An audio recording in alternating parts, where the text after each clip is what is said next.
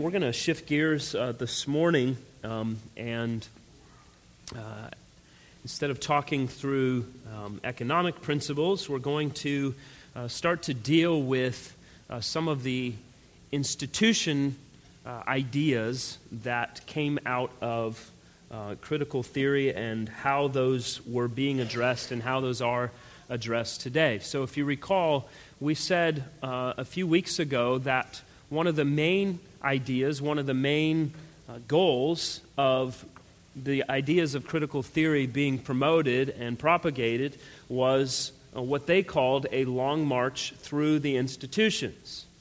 And so we addressed uh, the different institutions that that could um, that the ideas could enter into, and uh, we talked a bit about academia. But today I want to talk uh, about one of the most important ones, which is is family, the institution of family and how these ideas were being promoted to enter into uh, the family. Um, now, one of, uh, one of the leading proponents that I've mentioned before of critical theory is a guy named Herbert Marcuse. Marcuse, uh, if you uh, read any of the literature, his name comes up pretty, uh, pretty regularly. Uh, he uh, he's one of the more prominent uh, writers and, and, thinkers of critical theory early on. But in, in 1955, uh, he wrote a very popular book called Eros and Civilization. And there he was taking the ideas of Sigmund Freud and then trying to adapt them using this critical theory. And uh, I argue that uh, these ideas, or this book specifically, and the things that Marcuse was trying to do with the ideas of Freud, are uh, one of the primary drivers that is responsible for what we say in terms of the downgrade of ideas with regard to family and sex and sexuality. Um, if you know anything about Freud, uh, he had the idea that the instincts that we have as human beings, uh, that those are found at the infantile stage of development. Now, some of this gets a little bit weird and certainly twisted and, and gross, but um, he believed that from birth, uh, that human beings have a characteristic polymorphous perversity. Now, that's a big term. What does polymorphous mean? Yeah, multiple forms. So Freud argued that human beings have multiple forms of perversity that they're born with. And he argued that if we just leave children alone and observe them, then we could see all of these perversities playing out. And uh, I'm not going to go into the details of that, and he wrote extensively about it, and it's, um, it is exactly what he says it's perverse. Uh, not on the part of the child, but on the part of Sigmund Freud. It's, uh, it's, it's quite uh, disturbing, actually, to read some of this stuff. Uh, but this was, this was uh, much of Freud's ideas about humanity and what we should strive toward and uh, how we should eventually uh, think about how to help people psychologically is based on these ideas of polymorphous perversity. So when you hear people, uh, in, especially in the realm of biblical counseling, attack the ideas of Sigmund Freud, this is one of the reasons why. His whole idea of humanity, of, of human beings, and his understanding of how we function and how we interact with one another, this is one of the foundational principles. And so, if your foundational principle is that from birth, from birth, we're all a bunch of perverts, um, then you're going to have uh, you're going to have a lot of implications that play out in other areas of life that uh, are not going to be uh, they're not going to be healthy. They're not going to be good. So, of course, Marcuse really loved these ideas, um, and especially the idea that uh, to be human is to have these instinctual drives and desires, and those instinctual drives and desires affect our behavior um, and the problem is that as traditional culture, as traditional society, well, we're always just working to suppress those things. And so, if you take again, what's the framework we're thinking of? Sort of the Marxist ideal is there's this oppression or a suppression of, of natural uh, ways of living, of a natural way of working things out. And if a traditional society is suppressing that, what would the Marxist idea be that we need to do? Set it loose, let it free. We need liberation. We need to break free from all of this. And so instead of adapting to these cultural norms of behavior when it comes to our uh, polymorphous perversity, we need, to, we need to break out of that. And so Marcuse took these ideas, he revised them through the lens of critical theory, and he developed a uh, cultural framework for sexual liberation. So remember, this is 1955. What are the 1960s in America known for? The sexual revolution, right? A few of you, very few of you, lived during that time. Uh, from what I hear and what I read, uh, some things got a little crazy. Um, but this is one of the primary drivers behind that. Um, and again, we have to think in terms of ideas, things don't just happen, they don't just out of nowhere spring up, right? This was, this was one of the primary things that led into the 1960s and the sexual revolution.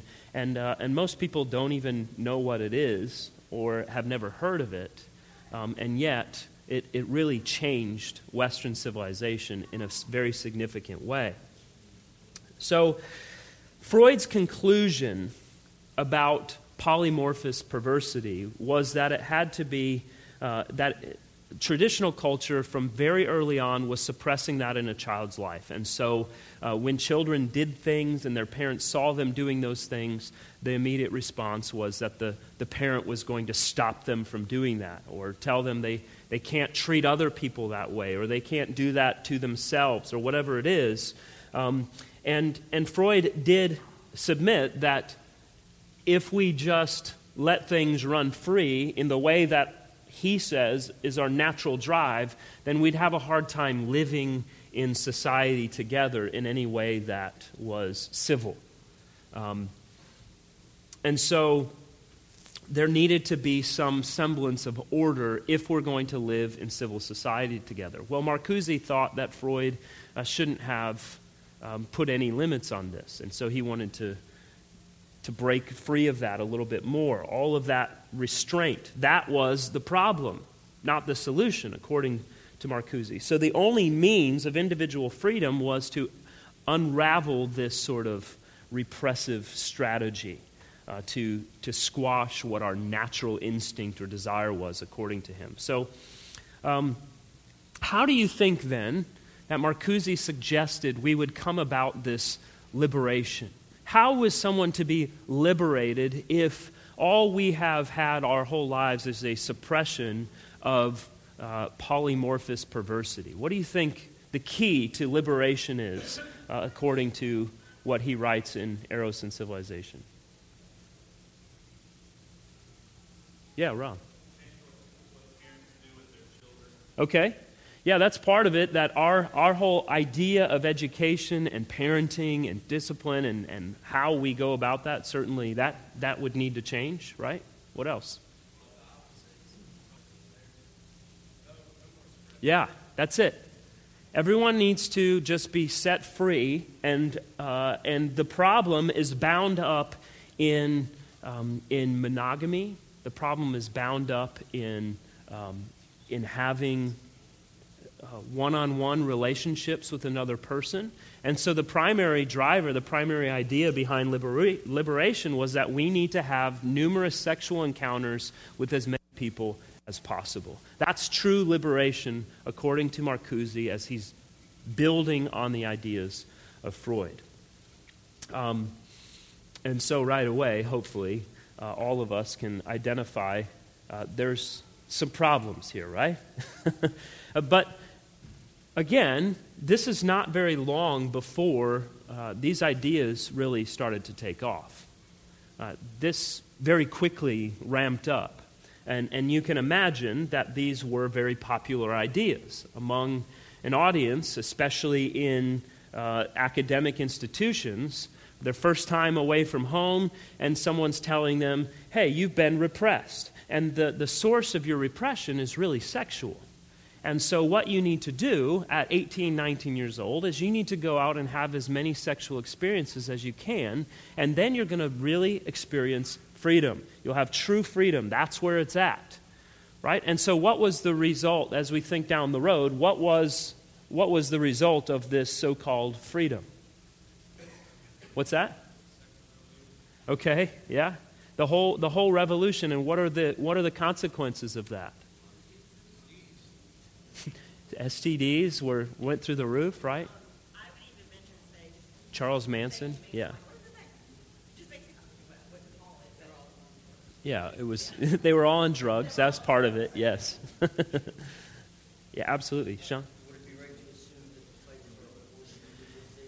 Yeah, exactly. So when does when does uh, abortion become legal or, or a, a so-called protected constitutional right? Yeah, 1973, right? So even 10 years after this. But, but why did that become such a big deal? Because you have the 60s, you have this time period where everyone all of a sudden is, uh, is being liberated sexually, right? And so they have all these sexual partners, and then all of a sudden by 1973, we have a fight to be able to, uh, to go and kill the unborn. Right, so we have the rise of STDs, we have the fight for abortion, uh, we have, uh, that's when you really see divorce rates start to skyrocket. Yep. Yeah, good. And we'll get more into that, but this really, uh, this is the beginning of a drive for the push to accept uh, homosexuality as a culture, and especially on, on the coasts. You saw this uh, predominantly in New York City and uh, San Francisco uh, two places where it's still uh, very uh, strong today, but this was the beginnings of that. Yeah. Mm-hmm. Yeah, and so there's other institutional things at play, definitely. This just being this just being one of them. But the the the the focus here is the family. And the, again, these are not these are not ideas that just these happen to be the consequences. These were intentional efforts uh, to break down these ideas. Remember, we said that the whole, the whole idea here was that we are going to create chaos through the institutional breakdown. And we'll get into that more as well when we get into postmodernism. Caleb? Right, yeah, we're going to get to that in a little bit. The transgender homosexuality agenda. Just, you know, it's just interesting. The guy said this will make you free. Yeah. Yeah, we're, we're moving so the idea being we're set free when we recognize, as Christians especially, um, but I, I don't, one need not even be a Christian to understand this, that we're actually entering into uh, another form of, of bondage, of slavery, right? Enslaved in this cycle. Um, and so all of this is going on, and any kind of repression was just, to Marcuse, as he was writing, a social construct of the oppressive class. Well, who would you say uh, he was targeting to say that they are, uh, they are the ones who are most responsible for the suppression of sexual identity in the repressive class? Christians, right? You know, one of the big problems is that the church, the church is just too restrictive in terms of their sexual ethics. And so, uh, what they want, what they are promoting, is not natural. Right now, if you base all of this on a naturalistic worldview, uh, the argument you can imagine is what? Look to where, where should we look as people who've simply evolved from, uh, from the sludge of the earth? Uh, to become what we are. So, where do we look? Ah, look at the animals. They don't have monogamous relationships. And so, why should we as human beings, right? The animals are really free. They roam freely. They have as many sexual partners as they want. And therefore, uh, we need to copy that so that we can truly live free just as they do. The problem is those people in the uh, the repressive class, the oppressive class. And who is that? That's uh, predominantly the church and those who accept sort of these traditional ideals that have been propagated by the church.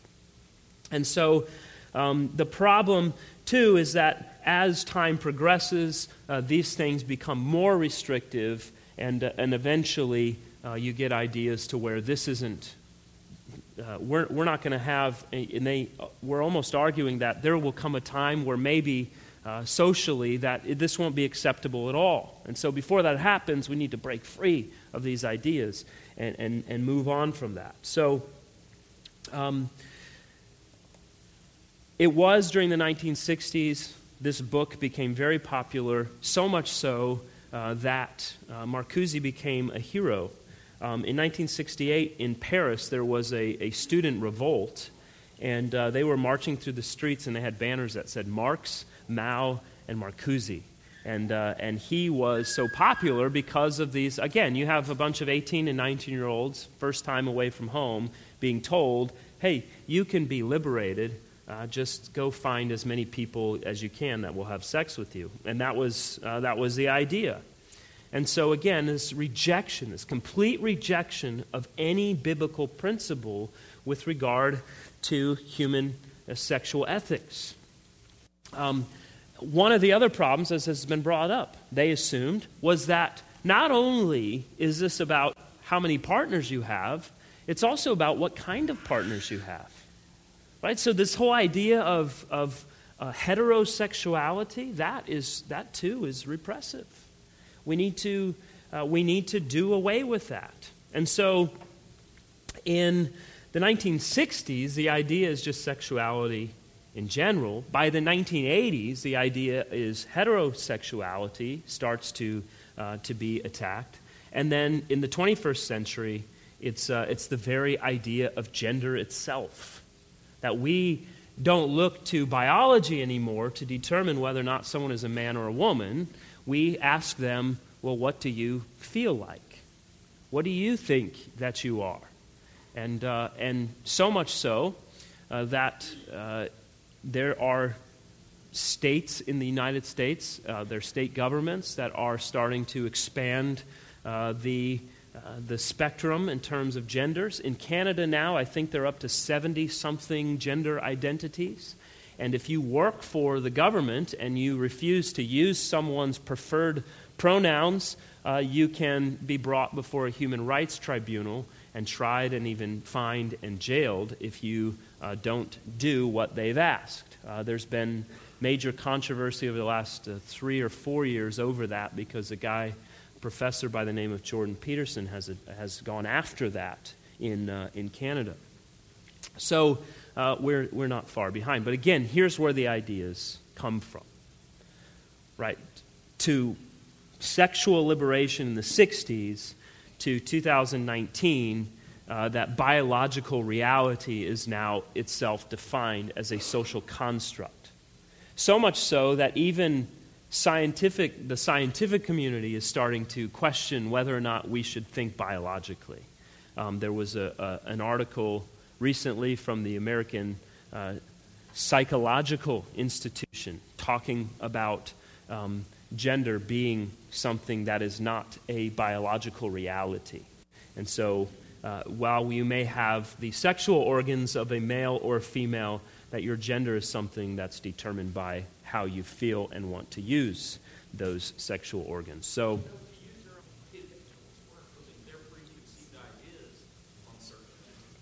yeah, in general, you would think natural biology, in terms of, uh, right, their evolutionary perspective on, on animal biology, that, that would defeat the argument, right?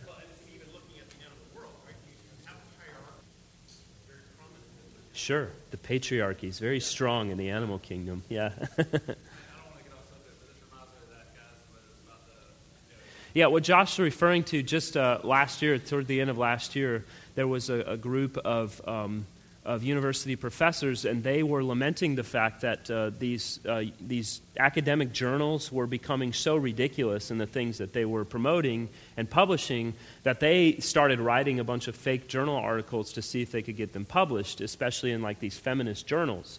So one of them was uh, not only accepted and received and published, but was applauded as one of the greatest works that they'd had come to their journal. And the guy wrote about how he uh, did his research by going to local dog parks and watching, uh, watching the sexual ethics of the dogs in the dog park and uh, how it proved that there was this dominant patriarchy that was trying to uh, take over and assert itself.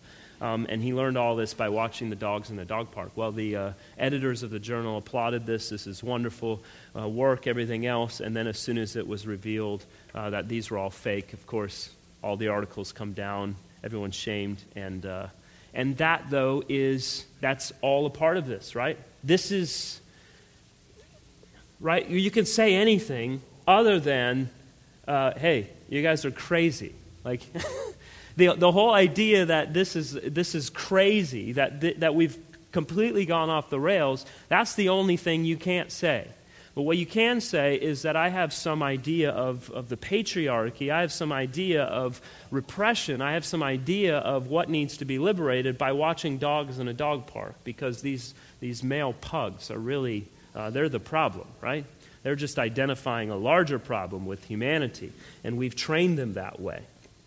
Um, so we've moved from Eros and civilization, mid 50s into the early 60s, to now gender on a continuum. And the heteronormative identifiers of male and female are outdated. They're, they're oppressive. They're part of a, a traditional class, an idea that uh, we have to eliminate.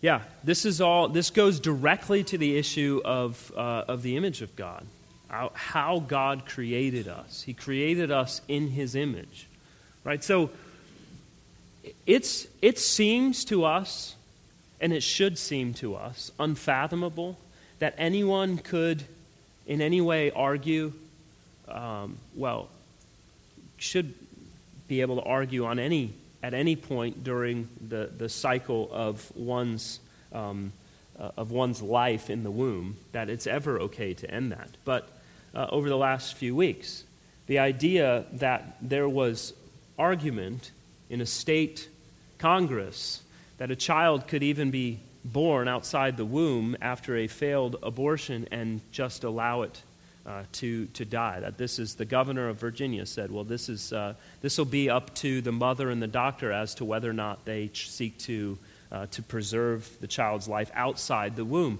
And and we hear that, and and thankfully there was a little bit of outrage, but not as much as there should have been. I mean, now we're we're moving even beyond the arguments for abortion to uh, out and out infanticide, um, and and there's even now a, uh, a more prominent uh, professor in a university who's saying that, um, you know, until children are about two years old, um, they really can't function on their own in any way, shape, or form. And so, even maybe we should be asking up till the age of two as to whether or not we should be able to decide whether or not we want uh, to keep them or not. Now, this is happening in our country, right? 57 is when you can start to really start to figure things out, right? Exactly. All, all of this, and, and the reason we're looking at these things, again, ideas don't just happen in a vacuum, right? They're, they're building. There's these building blocks that are, are, being, are, are being put into place. And so you climb to something or, or descend, I guess, to something. Uh, how do we get to a place where it seems like not that far of a jump that now we're talking about outright infanticide? Well, it started with um, hey, we need to be sexually liberated. We need to have a lot of sexual partners.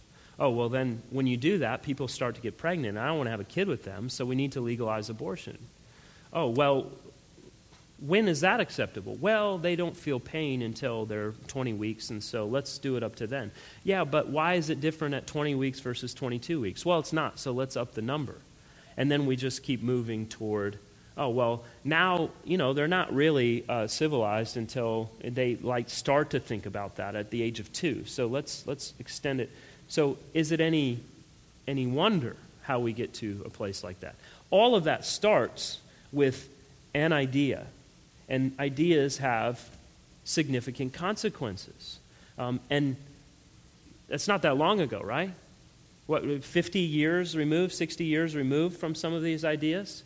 uh, and, and their implementation into society. It doesn't take long for a rejection of God and His design in order to get to a place where things are seem to be completely out of control. Yeah. Yeah. That's a great point, Rob, that the coherence and the consistency of a biblical worldview is, uh, is what all of us look to, hopefully, as Christians, as we think through these things, and why immediately our thought is, this is utterly insane, right? I hope we, I hope that we all watch the news with a little bit of, this is insane, right? These people are crazy. Why? Uh, again, because they don't have they don't have the same framework to think through because they've not been uh, redeemed. Ultimately they've not their hearts their minds have not been transformed. So it's easy for them to pick up these kinds of inconsistencies along the way to say well this makes sense but this and and so there's something uh, um, it's often talked about in terms of christianity depending where you go in a culture there are ideas of christianity that become very attractive to some while the others don't and they could completely swap so at least up until uh, fairly recently, uh, sexual ethics of Christianity were a pretty popular thing to talk about in, in the South, in the southern United States. Um, but, um, but there may be other things about Christianity that uh, the South uh, has struggled to, uh, to work through. Um, and then you see sort of this reverse of ideas when you go somewhere like New York City. Well, the sexual ethics in New York City are completely repressive, right? But uh, some of the other ideas about maybe um, uh, misconstrued, as we talked about last week, but ideas about serving the poor and all that, those, those could be very popular things, right? Because there's an inconsistency. So we'll just pick and choose from sort of this worldview that we want to make fit into this framework that we have, and hopefully we'll get to a place where we want to get. Uh, but who at that point is defining what is good and bad, what is right and wrong, what is what society should be and shouldn't be. It's the individual. And when that when we agree on that, fine, but is anyone ever going to agree uh, enough that we could base a culture on that? Not possible. Derek? Yeah, that's a great point. That, that's, that's one, of, uh, one of the really important arguments for the consistency of the worldview is the connection of the Bible. Yeah. Sure. Yeah, well, and to take it further, you have. Yeah. Well, to, to add to it, other ideas gaining prominence. And so, on the other end of the life spectrum, uh, euthanasia has become something that's not only talked about more popularly, but is becoming legal in uh, uh, not only other countries, but in certain states. I think Oregon and California are adopting bills with regard to euthanasia so that when someone is of uh, of a certain age or they're dealing with a certain disease that they uh, can have a doctor assist them in committing suicide um, and so well how does that come because of this whole idea of devaluing life well what's, what's the next step from there well across the board if you want to end your life no one should be able to tell you not to and therefore um, we should in fact provide the means in order to do that um, and so, in that regard, where, where is our value in life? Again, as Russ was saying, it's a complete ta- attack on the image of God, the very idea that we are created by God in His image with a purpose. And life has value, and therefore we have an obligation to protect life and not end it at every stage of development, all the way on through uh, the end of life. And, and, and don't think that the, the reason why there are prominent stories about these questions um, are, are popular or become famous because they just happen to, uh, to catch the news's attention. There, there's, there's an intentional effort. You remember uh, a few years back the, uh, the uh, issue of uh, the girl Maria Shriver, I think her name was? Yeah, she was, uh, she, she was um, she was incapacitated physically, mentally, they assumed. And so uh, there was the family wanted to, part of the family wanted to keep her alive through feeding her, and the other family essentially wanted to starve her to death so that she would die. Well, that became a, a national issue. not because that doesn't go on regularly. That question goes on regularly. Why does that go on? Because we need to move the bar a little bit. We need to talk even more about, well, we're just trying to be compassionate. And so compassion means that we just take someone's life, right? So what's the what if you think through these things, what, what's the primary arguments for something like abortion? Well, you don't want children to be born into a world where they're raised in a home where parents don't love them and take care of them, right? Well, of course it is. But that's, that's the reasoning, right? That's the reasoning we're given. Why would you want a child to come into the world where they're not loved and cared for? Um, so the answer is to end their life, to kill them, right? Uh, so you see this like, so you, you could, uh, it's fathomable that you're in a hospital where down one wing of the hospital, uh, they're ending the life of a child, and another, um, they were born at 24 weeks and they're fighting with everything they have to keep them alive. What's the difference? Whether or not they were valued and wanted. So that becomes the question. Are they wanted? And for the people involved, the real question what do I think of what God has created, the value and image of man? The tower, towers of Babel being erected left and right. Sure. And when your when your foundational ethic is you know whatever, it's your own construct or it's what you've what you've learned in the academy or what you've been told is the true means for liberation or whatever it is, like you can you can come up with all kinds of things, right? And so these ideas to the natural mind, they don't seem all that crazy, do they? And I have I have some more that we'll talk about. Yeah. Yep. Exactly right. Everyone is doing what's right in their own eyes. That's the natural state of man, right? I'm going to do that on my own. Uh, Drew and then Josh.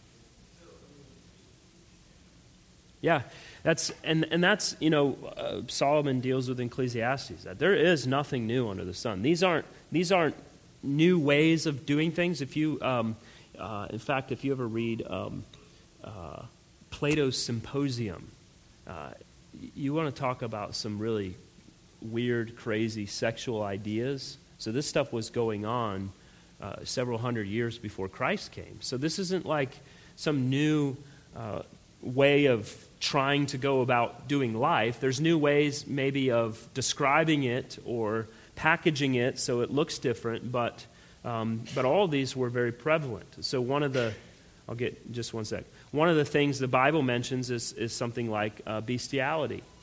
And we think about that and just think that is utterly insane, right? It is just it's vile, it's disgusting.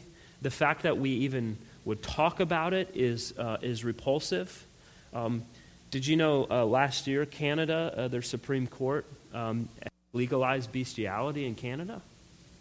It's, it's a federally protected right to engage in bestiality now, based on the idea of uh, an animal who doesn't basically run away is giving consent, and therefore it's acceptable. So, the Bible addresses that, though, right? I mean, it's talked about in the scriptures. So this isn't some kind of new perversion of man. It's, it's just repackaged and now being talked about on a, on a level that uh, wasn't possible before because uh, we, couldn't, we couldn't know what was going on on the other side of the world. And now, within minutes, we, we know everything about everywhere else. Yeah, go ahead, Josh.